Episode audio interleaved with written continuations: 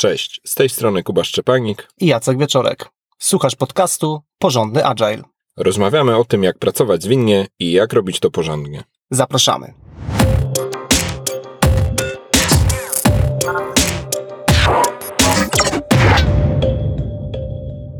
W dzisiejszym odcinku poruszymy temat e, porządnego backlogu produktu. E, zdefiniujemy ten e, temat, wyjaśnimy czym teoretycznie jest backlog produktu i w drugiej części odcinka przekażemy sześć podpowiedzi, jak robić ten backlog produktu porządnie. Zacznijmy od definicji Jacek. Jak definiuje backlog produktu Scrum Guide? Kiedy spojrzymy do mm, przewodnika po Scrumie, no to dowiemy się, że backlog produktu jest to pewna uporządkowana lista wszystkiego, co w danym konkretnym momencie wiemy o e, rozwoju produktu. E, Scrum Guide zastrzega, że jest to jedyne e, źródło e, wiedzy na temat, by, na temat rzeczy, które chcemy w naszym produkcie wprowadzić. E, no i definiuje też e, właściciela produktu, e, czyli product ownera, jako osobę, która jest odpowiedzialna za utrzymanie backlogu, jego treść, dostępność i uporządkowanie elementów wewnątrz. I e, ja w tej definicji często osobom, którym e, albo wyjaśniam Scrama, albo też trochę czasami koryguję, jak jestem wezwany do, do, do jakiegoś zespołu, który boryka się z e, kłopotami, to zwracam uwagę na kilka e, takich akcentów, które w, w tej w sumie krótkiej definicji jest. E, przede wszystkim e, backlog to uporządkowana lista. Jeśli e, słuchaliście mojego live'a z Jackiem, no to wiecie, że jestem trochę sceptyczny na temat metod e, typu Moskow, czyli jakichś takich metod, które mówią, że coś jest priorytetowe, coś średnio, coś mało priorytetowe. Backlog produktu idzie tutaj dosyć daleko i mówi, jest pierwsza rzecz, która jest na pierwszym miejscu, bo to jest uporządkowana lista, jest druga rzecz, trzecia rzecz, czwarta rzecz.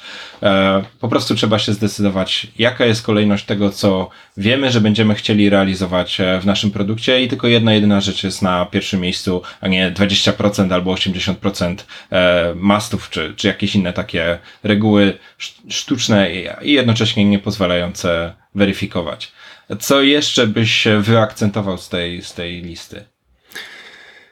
Ja myślę, że pewne takie zadbanie o to, żeby ta treść w backlogu, żeby ona niosła za sobą informacje, czyli trochę więcej o tym powiemy w dzisiejszym odcinku, natomiast żeby to nie były jakieś takie równoważniki zdania, jakieś takie ogólne hasła, e, z których niewiele wynika, e, tylko żeby jednak, e, oczywiście w zależności od tego, jak konkretny element jest blisko tego, że zostanie realizowany przez zespół, no to im bliżej tego, że będziemy się czymś zajmować, no to tym bardziej to powinno być przygotowane w taki sposób, żeby mm, no było to wystarczająco dobre informacyjnie dla zespołu, żeby mogli wystartować pracę i z jakimś tam akceptowalnym ryzykiem e, tą pracę wykonywać.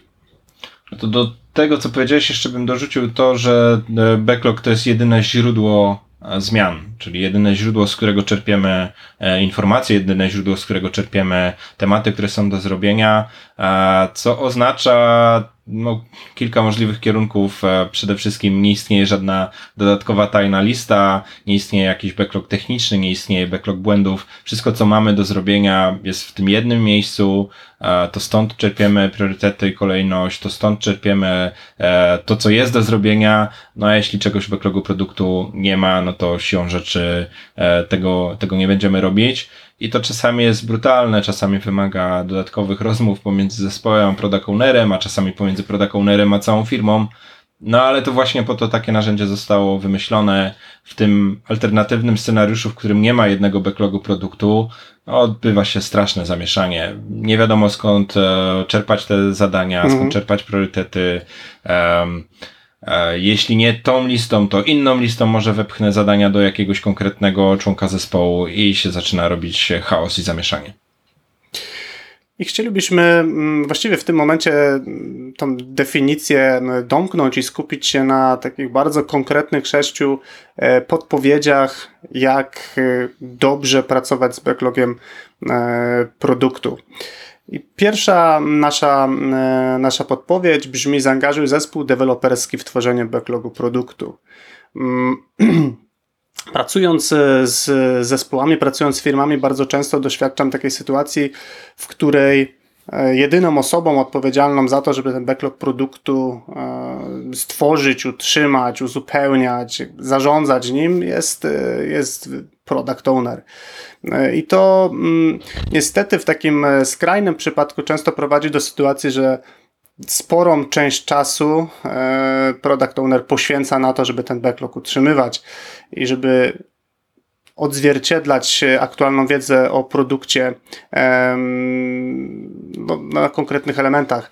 No i niestety yy, możemy się zgodzić, że ta postawa jest heroiczna, natomiast no, no konsekwencje, konsekwencje myślę jest parę. No, pierwsza to jest to, o czym powiedziałem, czyli jest co robić, więc e, de facto product owner być może spędzi więcej czasu produkując elementy w backlogu produktu, zamiast spędzać ten czas na przykład z potencjalnymi klientami.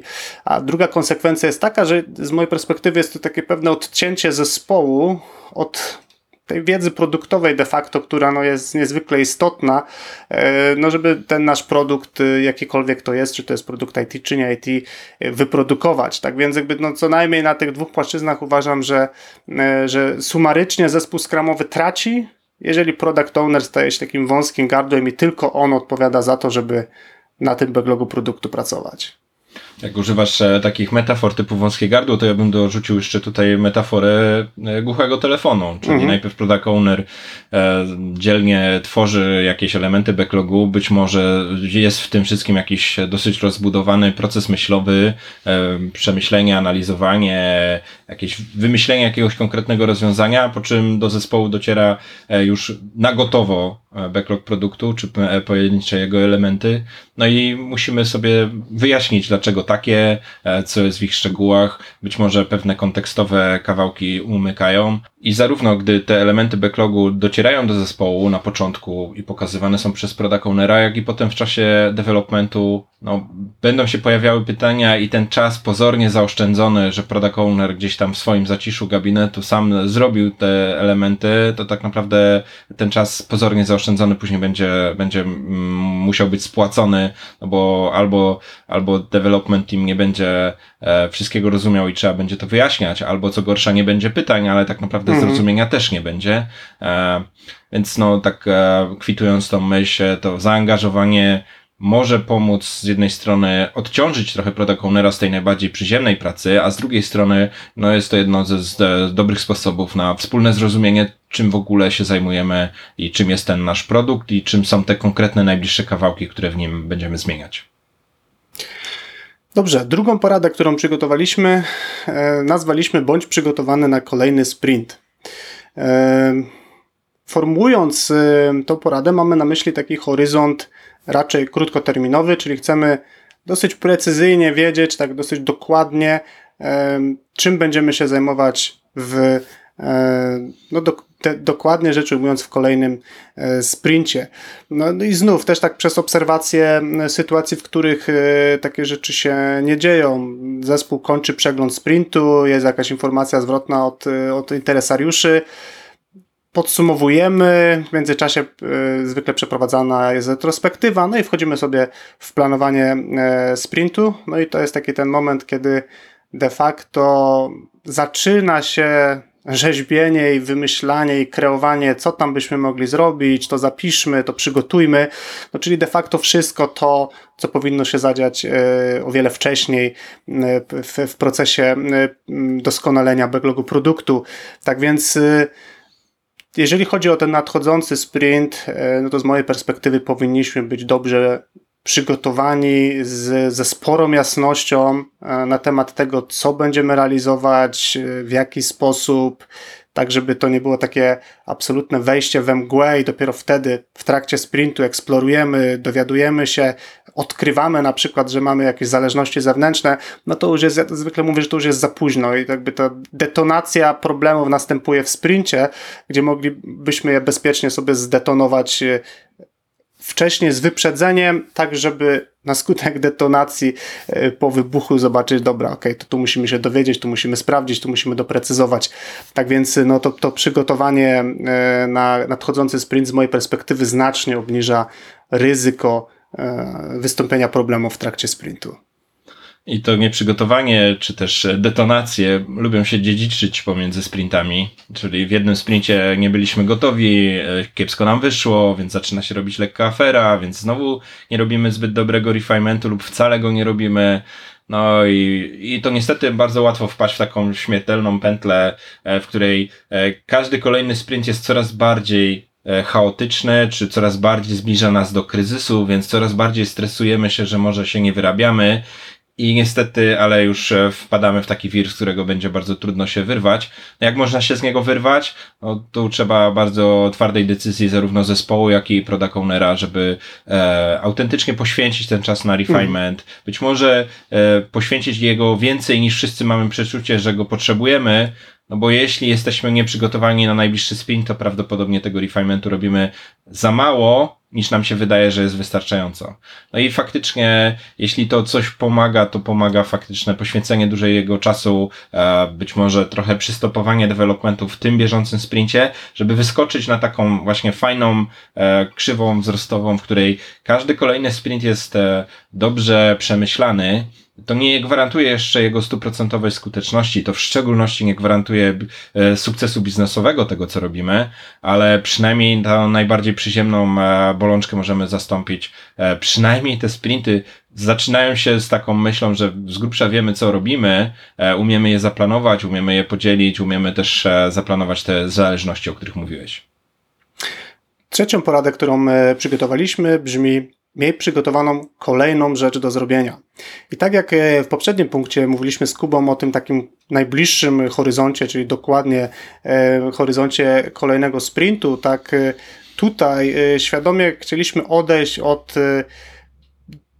radzenia, na ile sprintów w przód być przygotowanym, no bo to jest bardzo, bardzo relatywna informacja, stąd zgodziliśmy się, żeby mieć przygotowaną kolejną rzecz do zrobienia na zasadzie jakiś taki większy kawałek produktu, czy jakiś, jakąś większą funkcję produktu, czyli taki, nazwaliśmy to sobie taki kolejny krok e, na roadmapie, czyli jakby ktoś nas zapytał, jak skończycie to, co teraz robicie, to co będziecie robić, no to jest właśnie ta odpowiedź. Czyli to tak niekoniecznie jesteśmy w stanie dokładnie powiedzieć kiedy i też często nie do końca jesteśmy w stanie powiedzieć, ile to nam zajmie, ale po tym, co robimy, kolejną rzeczą będzie coś. I pomimo, że to brzmi tak y, bardzo oczywiście, no, że przecież powinniśmy to wiedzieć, no to znów bardzo często doświadczam sytuacji, w której zespół nie ma takiego planu, nie jest w stanie powiedzieć y, ani najbliższego kroku, ani najbliższych y, dwóch, trzech czy pięciu.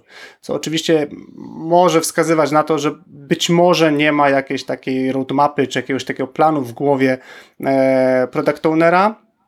No stąd też takie narzucenie sobie rygorów wiedzmy, co będzie kolejne, no pozwala ten problem e, zaadresować. Powiedziałeś, że nie ma planu. Czasami się spotykam z przypadkiem takim pomiędzy. E, ten plan jest, tylko on niestety jest tylko w głowie. Albo mm -hmm. product ownera, albo jakiegoś e, product ownera z grupą interesariuszy. Natomiast to de facto potem nic nie zmienia, bo jeśli zespół tego nie rozumie, jeśli pozostali interesariusze nie mają tej informacji, no to, to, to, to gubimy parę elementów. Dlaczego zależało nam na tym punkcie, żeby mieć tą perspektywę, co będzie tym następnym fajnym krokiem? E, no kilka scenariuszy. Ten najbardziej e, pesymistyczny, e, jeśli to coś następne, co planujemy do zrobienia, jednak z jakiegoś powodu e, jest niewskazane i na przykład to interesariusze nam dadzą znać, słuchajcie, no nie, nie rozwijajmy produktu w tą stronę, bo my właśnie wielką strategiczną, biznesową decyzją podjęliśmy decyzję o porzuceniu rynku niemieckiego, no to jeśli porzucamy rynek niemiecki, no to może nie róbmy wersji niemieckiej e, i ten cały wielki klocek z backlogu produktu w zasadzie bez większego przygotowywania już nawet, po prostu wyrzućmy, wyrzućmy i, i w niego nie inwestujmy więcej uwagi. A z drugiej strony już może bardziej optymistycznej, to ja bym poszedł w tą, tą stronę taką e, świadomości, w którą stronę zmierzamy i zarówno od tej strony motywacyjnej, czyli cały zespół wie, że jak już zrobimy to coś, co robimy, to są kolejne rzeczy, te kolejne rzeczy mają dla nas sens, my je rozumiemy, e, chce nam się je robić, e, rozumiemy jaki jest potencjalny wpływ biznesowy na to, na nasz produkt, a z drugiej strony też taka technologiczna perspektywa. E, widzimy, w którą stronę to mniej więcej ten nasz produkt idzie, więc też jesteśmy w stanie myśleć na tym takim strumieniu architektury, jakichś rozwiązań narzędziowych, rozwiązań e, może technologii, których, e, których używamy, że wiemy, jak mniej więcej e, szykować się pod to coś, co będziemy realizować. Oczywiście tu można się zapędzić i mówimy tutaj o przygotowaniu kolejnej rzeczy do zrobienia, a nie posiadaniu perspektywy roku w przód, precyzyjnej, takiej tu Mhm. pięknej, rozpisanej e, i zaplanowanej e, perspektywy, no to prawdopodobnie będzie waste. Ale czasami pod tym płaszczykiem waste'em czy marnotrawstwem będzie zaplanowanie za dużo rzeczy naprzód. Niestety za, za często widujemy zespoły, które nie planują kompletnie nic naprzód i bardzo osłabiają swoją pozycję w e, no, różnych perspektywach, e, ale też między innymi osłabiają swoją wiarygodność jako zespół, który może realnie dostarczać wartość dla organizacji. Czwartą poradą, którą my przygotowaliśmy dzisiaj, jest porada, która brzmi: eksperymentuj z formą e, backlogu produktu. No i jest to dosyć szeroki punkt, e, ponieważ uważamy, że to, to eksperymentowanie może występować e, na bardzo wielu e, płaszczyznach. E, To, co mm, mi w szczególności przychodzi do, głowie, do głowy, to mm, forma tego, jak ten backlog jest, e, jest e, przechowywany i prezentowany. No i tutaj taki, taki przykład, który, którym chciałem się podzielić, jest sytuacja, w której na przeglądzie sprintu chcemy podzielić się e, z, z obecnymi interesariuszami dalszymi planami produktowymi, trochę też może podyskutować, e, co dalej. No i e, uważam, że w tym kontekście użycie przykładowo konkretnie e, Jiry, żeby wyświetlić te plany, nie jest najlepszym e, pomysłem, z tego względu, że po prostu to narzędzie no, nie jest moim zdaniem do tego e, przygotowane i o wiele lepiej z mojej perspektywy e, działa to, kiedy my w jakiejś innej, atrakcyjnej formie przygotujemy e, backlog produktu, na przykład w formie e, jakiegoś takiego e, rz- rzutu graficznego, czy takiego bardziej wizualnego pokazania, na przykład w PowerPoincie na jakiejś osi czasu, co mniej więcej mamy zaplanowane, jak ten nasz plan e, się układa. E, tak więc e, raczej bym szukał sposobów, żeby przedstawiać tą treść, którą mamy w backlogu produktu, w różny sposób w zależności od konkretnej sytuacji, żeby to nie była zawsze ta Jira, czy Trello, czy jakiekolwiek inne narzędzie, tylko po prostu, żeby zastanowić się, jak najlepiej możemy skorzystać z wiedzy, które mamy w backlogu i w jaki sposób tą wiedzę zaprezentować. I cała nasza porada jest o eksperymentowaniu, ale na przykładzie tej formy pokażemy pewien sposób myślenia, który cały zespół może, może e, przeprowadzić, no najprawdopodobniej na retrospektywie. Po pierwsze zastanówmy się, czy, czy to, co robimy, e, wnosi wartość tym naszym odbiorcom, czyli e, jeśli chcemy backlog produktu pokazać interesariuszom, no to czy to jest czytelne dla nich? No i to, że my się super wyznajemy w Jirze, jeśli w ogóle tak jest, i tam wiemy, gdzie co kliknąć i na co patrzeć, no to jeszcze nie oznacza, że jak interesariuszowi pokażemy cały ekran, na której gdzieś w prawej kolumnie jest full informacji, w lewej jakieś nagłówki, ja w ogóle nie wiem, gdzie patrzeć na pierwszy rzut oka. I z tego powodu może nam się wydaje, że pokazaliśmy backlog produktu, a interesariusz przez pierwszą minutę wodził wzrokiem po ekranie i nawet nie wiedział, na, e, co mu dokładnie pokazujemy i które, które punkty.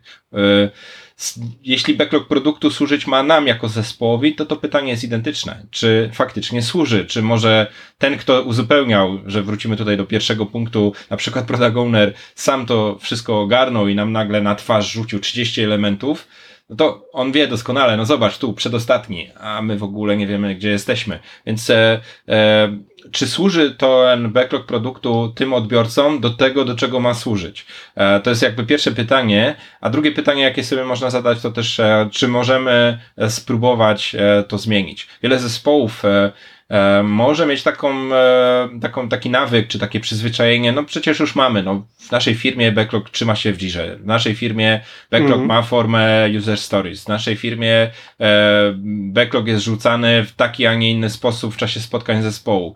I to wszystko może powodować, że nawet nie dopuszczamy możliwości, że backlog właśnie możemy przekopiować do innego narzędzia, przepisać na jakąś kartkę, wrzucić na jakiś szerowany plik, może zrobić karteczki w muralu, a może w ogóle jeszcze jakoś e, totalnie zamanewrować i, jeszcze inaczej to e, przebudować.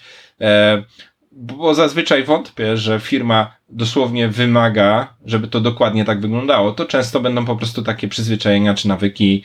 Tak po prostu zaczęliśmy, tak to robimy, e, ale, ale nie musimy tak robić. Zwłaszcza jeśli się okaże, że stare metody nam nie służą, a nowe coś tam poprawiają, coś tam zmieniają.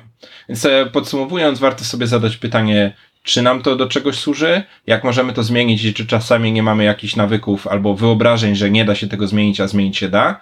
No i po prostu zróbmy eksperyment. Jeden sprint często wystarczy, żeby spróbować. Możliwe, że ten eksperyment wcale nie da od razu gotowej recepty, ale po, jakby rozrusza nas, żeby tutaj e, coś zmienić. Ja Czy tutaj... może podsuniesz mhm. coś no, jeszcze więcej? Tak, no właśnie, właśnie chciałem dodać, bo y, tak y, rzuciłeś y, format user story jako też taki przykład i to też bym pogłębił na takiej zasadzie, że to też jest taki w wielu zespołach takie założenie, że to musi być, każdy element backlogu musi być w formie user story. Oczywiście to mm, Scrum nie mówi nic o tym, to raczej jest taka praktyka pomocnicza, którą wiele zespołów skramowych decyduje się wykorzystać. E, tak więc jakby sama ta forma, jak zapisujemy e, elementy w backlogu, to też bym poddał pod, e, pod eksperyment, no to więc na pewno czy potrzebujemy format user story. Inna sprawa, co byśmy chcieli umieścić w takim, nazwijmy to, szablonie naszego konkretnego elementu, może jakiś kontekst biznesowy, może jakieś kryteria akceptacji jak te kryteria akceptacji byśmy chcieli zapisać, w jakiej formie, e, czy może jakieś notatki, które wyłonią się w trakcie dyskusji, czy może się umówimy, że zawsze potrzebujemy jakiś szkic rozwiązania, albo jeśli rozwiązanie jest jakieś tam wizualne, no to może to jest jakaś makieta, zakładając, że robimy jakieś rozwiązanie takie cyfrowe. Tak więc e, nie tylko jak przedstawiać backlog jako całość, ale schodząc też trochę niżej, zastanowiłbym się, jaki sposób e, uchwycenia tej naszej wiedzy na temat produktu daje nam wartość.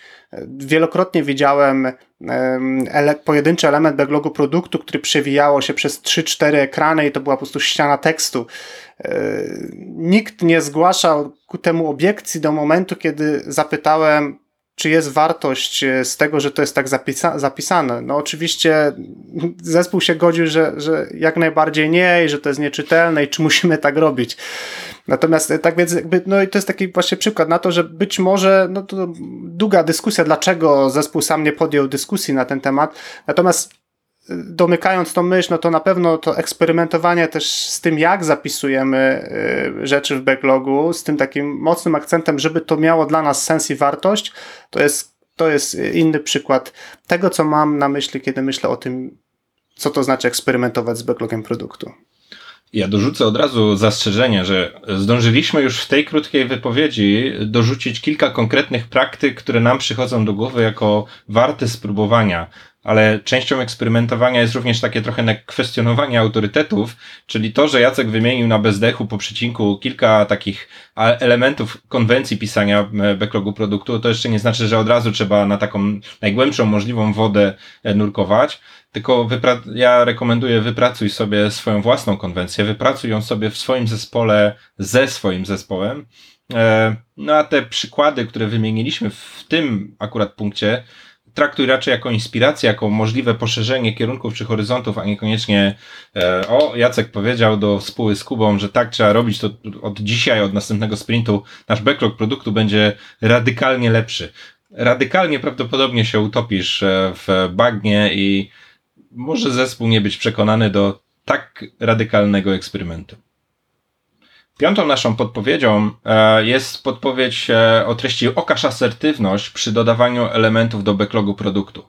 I tutaj e, nasuwa mi się taka historia z filmiku Agile Product Ownership in a Nutshell Henrika Kniberga, który definiując backlog produktu i definiując rolę product ownera używa takiego stwierdzenia, że dodawanie kawałków do backlogu, czy jakichś takich elementów, czy zleceń, czy zamówień jest proste, jeśli jest to niekończąca się lista.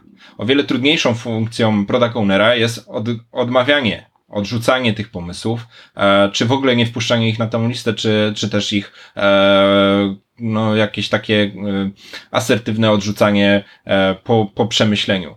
E, no i tutaj tą podpowiedź chcielibyśmy tutaj przekazać, bo to jest i o backlogu produktu, i trochę o roli product ownera, ale więcej o tym, dlaczego jest to dla nas ważne, dopowie Jacek. No, generalnie ten, ten backlog produktu powinien wyrażać to, co wiemy i to, co byśmy chcieli mieć w naszym produkcie. I teraz, jeżeli e, tą naszą wizję produktu jako product owner e, oddamy kompletnie w ręce stakeholderów i tak w takim skrajnym przypadku oni nas zdominują i, i rozpoczniemy taki niekończący się koncert życzeń, no to może się okazać, że jakby ta nasza wizja produktu absolutnie się rozmyje albo tak szeroko rozciągnie się w czasie, no, że tak naprawdę trudno będzie powiedzieć, kiedy to będzie gotowe, kiedy nasz produkt y, ujrzy światło dzienne. Tak więc Temat generalnie też nie jest prosty, bo dużo zależy od tego, jak product owner pozycjonuje siebie w organizacji, jak jest umocowany w strukturze, plus parę innych takich, nazwałbym to, systemowych czynników, które to definiują. Natomiast no, dążyłbym do sytuacji, w której mamy jakiegoś takiego po staropolsku powiem gatekeepera, czyli osobę, która jednak będzie stała na straży tego, co do tego backlogu produktu wchodzi, a co nie wchodzi. E, no bo jeżeli tam zaczniemy wrzucać wszystko, no to raz, y, wszystko to, co powiedzieliśmy, czyli bałagan, y, być może rozmycie wizji, y, no ale z drugiej strony też takie wystawiamy się automatycznie na dużą presję ze strony stakeholderów, bo jeżeli obiecaliśmy 30 osobom, że coś dla nich zrealizujemy, no to te 30 osób najprawdopodobniej będzie do nas wracać i będzie nas dopytywać, no i możemy się obudzić w świecie, w którym codziennie ktoś coś od nas chce, wywiera presję, no i to też jakby to z praktyki wiem, że taka praca pod taką presją y, no, może spowodować, że nasza zdolność y, efektywnej pracy drastycznie spadnie. I niektórzy mogą się unieść, jak powiedzą, no przecież nikt nikomu nic nie obiecywał, ja to tylko wpuściłem do backlogu. No i tutaj się kłania właśnie to, jak, e, jakim narzędziem backlog produktu jest dla nas, a jak jest rozumiany dla, e, przez inne osoby w firmie. I to może być częściowo robota product ownera, a to może być też rola dla Scrum Mastera, żeby wyjaśniać na czym e, polega funkcja backlogu produktu i też troszkę dopowiedzieć e, może e, z jakich powodów odmawiamy, z jakich powodów skupiamy się mocno na tej wizji naszego produktu, jaka ona w ogóle jest, no i dlaczego pewne rzeczy będą odrzucane nawet bez wielkiego wchodzenia w szczegóły, a niektóre pewnie wejdziemy w szczegóły i dopiero wtedy, wtedy odrzucimy.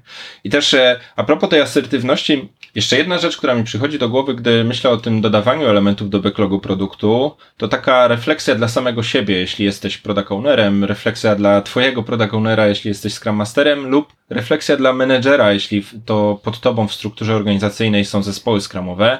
Kiedy ostatni raz odrzuciłeś lub odrzuciłaś e, elementy backlogu produktu? E, jak często to robisz?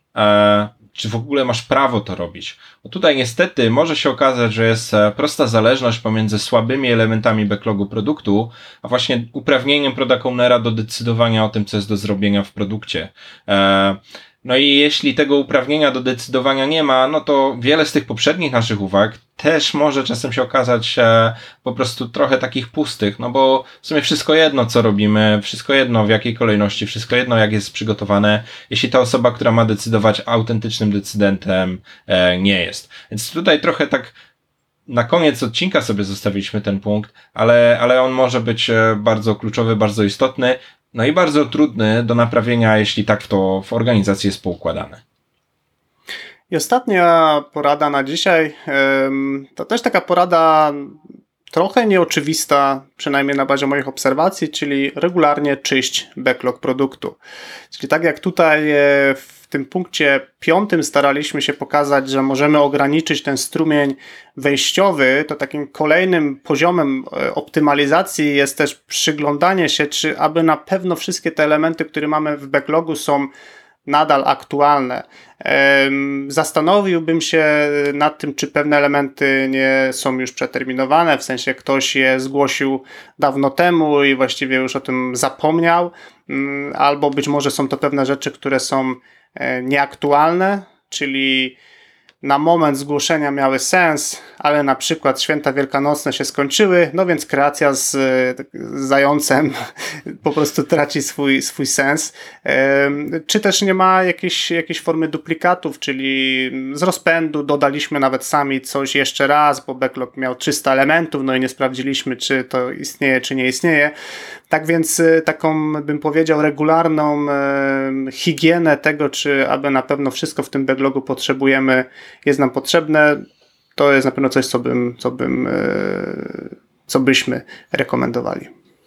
I często przyczyną tego, że takie rzeczy się dzieją, jest to, że w jednym backlogu pracujemy dłuższy czas, on te, taki osad, czy takie, takie śmieciuszki się gdzieś tam w tym odkładają, gdzieś na dole, no a my ciągle patrzymy na górę backlogu, bo to jest nasze najważniejsze skupienie, to tam są, to tam najwięcej się dzieje, to tu jest uwaga biznesowa i, i, i często ten drugi, trzeci ekran gdzieś tam na dole nie jest już aż tak zaopiekowany. No w praktyce proponuję, żeby albo sobie ustawić przypomnienie, albo być może e, w parze gdzieś tam Product Owner Scrum Master, bo może nawet to nie jest czynność, do której bym angażował cały zespół, po prostu się umówić na jakieś regularne, na przykład kwartalne czy comiesięczne spotkanie, na której po prostu jesteśmy bardzo brutalni, włączamy sobie taki agresywny tryb usuwania czy wywalania na zasadzie nie będziesz tego potrzebować, trochę jak sprzątanie garażu. No, ja sam tak garażu nie wysprzątam jak z żoną, e, i pewnie to jest e, ciężka metafora. No i, i, i wtedy e, po prostu nastawić się na to, że wywalamy. Jak, jak się okaże, że wywalimy trochę za dużo, to po pierwsze na pewno jest jakieś archiwum, po drugie, jak będzie ważne, to jeszcze to wróci, albo sobie przypomnimy, odtworzymy.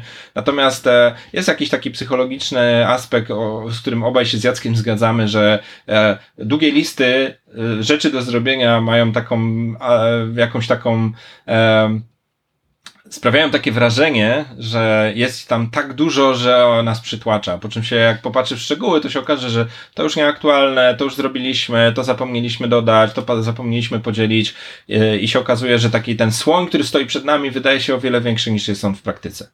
No jak powiedziałeś o tym, że być może tych rzeczy nie potrzebujemy, no to też e, taka praktyczna porada od 37 Signals w jednej z książek pisali o tym, że żeby nie dodawać rzeczy na listę, e, jeżeli pochodzą na przykład jakieś, przychodzą od, od naszych klientów jakieś takie pomysły czy zapotrzebowania, bo jeżeli one są naprawdę ważne, no to regularnie będą nam o tym ludzie przypominać.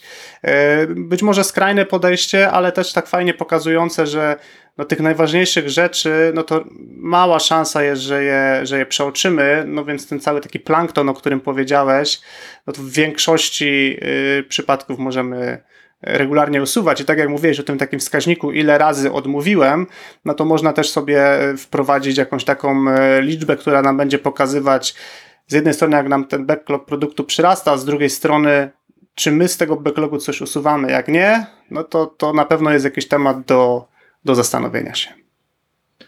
To podsumowując ten odcinek, e, zdefiniowaliśmy czym jest e, backlog produktu i przekazaliśmy sześć porad na temat tego, jak e, robić ten backlog porządnie.